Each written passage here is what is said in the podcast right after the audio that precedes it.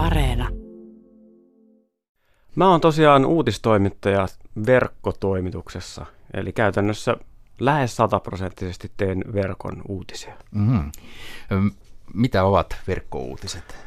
No yksinkertaisesti kaikkea sellaista, mikä näkyy luettavana osoitteessa yle.fi ja yle.fi kautta uutiset. Eli sekä tekstimuotoisena että sitten videolla ja mahdollisesti äänellä höystettynä myös. Mm. Mutta siis mä oon erityisesti sellaisessa nopean uutisoinnin porukassa, joka vastaa kaikesta siitä, että jos esimerkiksi tulee jotain hälytyksiä tai politiikan äkkikäännöksiä tai vastaavia, niin me ollaan niitä, jotka ainakin yrittää sen ensimmäisenä Suomessa uutisoida. Te olette ajan hermolla sitten.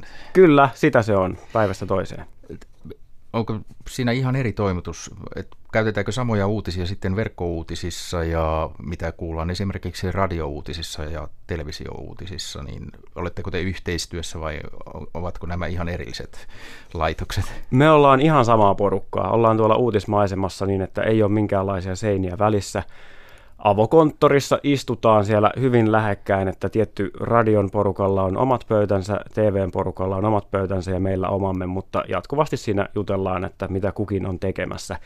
Ja myös niin, että me tuotetaan materiaalia myös TVn ja radion käyttöön, että jos esimerkiksi soitellaan jonnekin, niin se on ihan itsestään selvää, että se myös otetaan nauhalle ja sitten mahdollisesti käyttöön TVssä ja radiossa. Mm.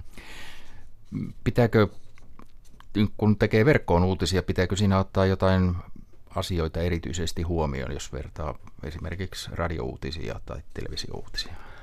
Mä sanoisin niin, että se perusformaatti on kyllä ihan sama. Et jos lähdetään ihan yksinkertaisesta uutissähkeestä, niin kyllä sen on hyvä toimia kirjoitettuna siinä, missä luettunakin tietty radio ja TV, kun ne muokkaa meidän juttuja, niin se on ihan sallittua ja jopa suotavaa, mutta kyllä lähtökohta on se, että lyhyet uutiset toimii verkossa ihan siinä, missä radiossa ja TVssä. Tietenkin meillä verkossa on sitten siljoona omanlaista ilmaisumuotoa, joita käytetään ja jotka sopii vaan ja ainoastaan sinne, mutta ne on sitten enemmänkin semmoisia erikoistapauksia. Mm. O, millaisessa asemassa kuvat ovat verkkouutisissa? Silloin kun niitä on uutistapahtumissa tai miksei jossain reportaasimatkoilta tuotuina, niin ne on tosi isossa asemassa. Että kyllä se usein meilläkin mietitään sitä, että voisiko joku asia toimia jopa paremmin niin, että se kerrottaisiin kuvavetosena, että se olisi rakennettu ennen muuta kuvakerronnan varaan ja teksti olisi vaan siinä ikään kuin nivomassa niitä yhteen. Mm. Että kyllä joo. Miten tämä löydettävyys? Nämä tuoreet uutiset ovat ilmeisesti sitten siinä etusivulla löydettävissä vai? Joo, se etusivuja on oikeastaan uutisten näkökulmasta meillä Ylellä kaksi, että on sellainen varsinainen uutisetusivu, joka löytyy osoitteesta yle.fi kautta uutiset, joka sisältää siis pelkästään uutisia, ja sitten on yle.fi, jossa on muutakin materiaalia Ylen eri toimituksista, mutta siellä on myös uutiset isossa asemassa. Mutta itse asiassa loppujen lopuksi se, mitä meidän lukijoita tulee, niin se en nyt tarkkoja prosentteja muista, mutta se ei ole puoliakaan, ketä tulee sen etusivun kautta. Että suurin Aha. osa käyttää sitten ihan, meille tulee esimerkiksi paljon ö, Facebookin kautta, sitten tulee erilaisten uutisapplikaatioiden kautta ja uutisseurantatyökalujen kautta tulee tosi paljon lukijoita. Niin teillä Facebookissa on Yle Uutiset ryhmät, ne löytyvät sieltä?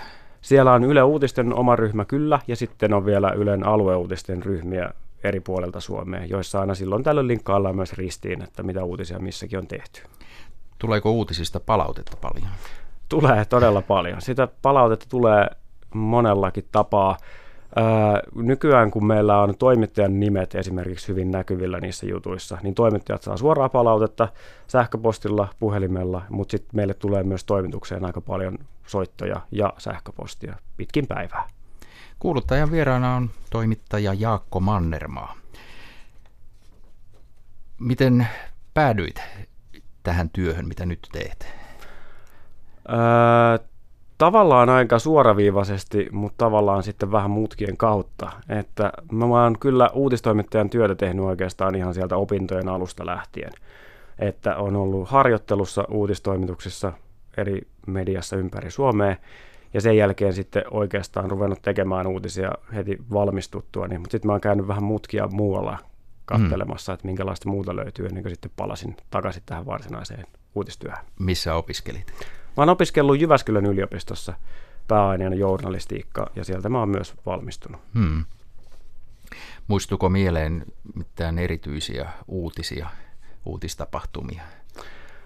No sieltä oikeastaan ihan valmistumisen alkumetreiltä niin on jäänyt mieleen kyllä toi Tapanin päivän tsunami, joka oli silloin sellainen oikeastaan meikäläisen kohdalla ensimmäinen sellainen iso uutistapahtuma.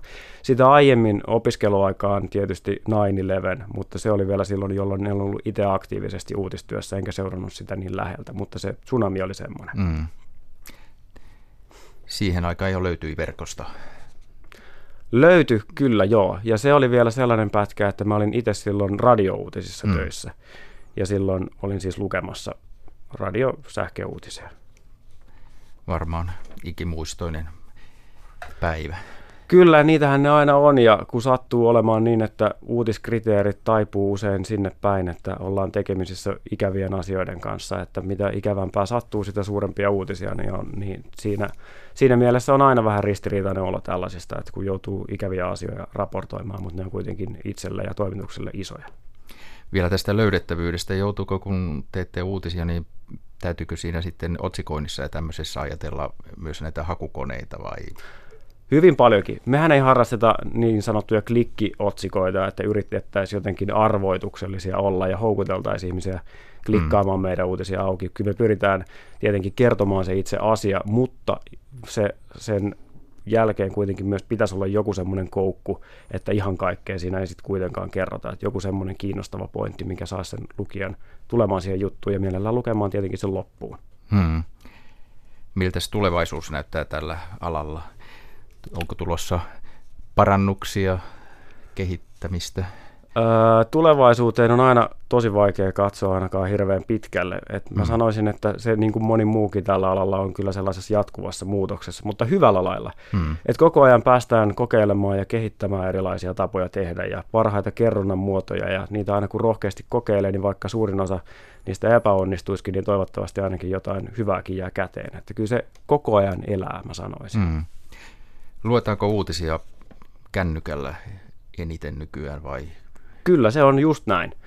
Et vaikka sitä meilläkin helposti, kun tuijotetaan isoja näyttöjä ja ollaan tekemisissä tavallisten pöytäkoneiden kanssa, niin sitä helposti unohtuu, että suurin osa uutisten lukijoista alkaa nykyään olla mobiilikäyttäjiä, eli niitä, jotka lukee kännykällä ja erilaisilla tableteilla tien päällä. Täytyykö se ottaa huomioon jotenkin tässä työskentelyssä? Se nimenomaan pitää ottaa huomioon se, että jutut olisi sen muotoisia ja myös sen näköisiä, että siellä ei olisi esimerkiksi mitään valtavia tekstimassoja, joiden kanssa joutuu sitten pikkiriikkisistä näytöistä tihrustamaan, vaan että olisi just ne otsikot olisi napakoita ja uutisten kärjet olisi mahdollisimman teräviä.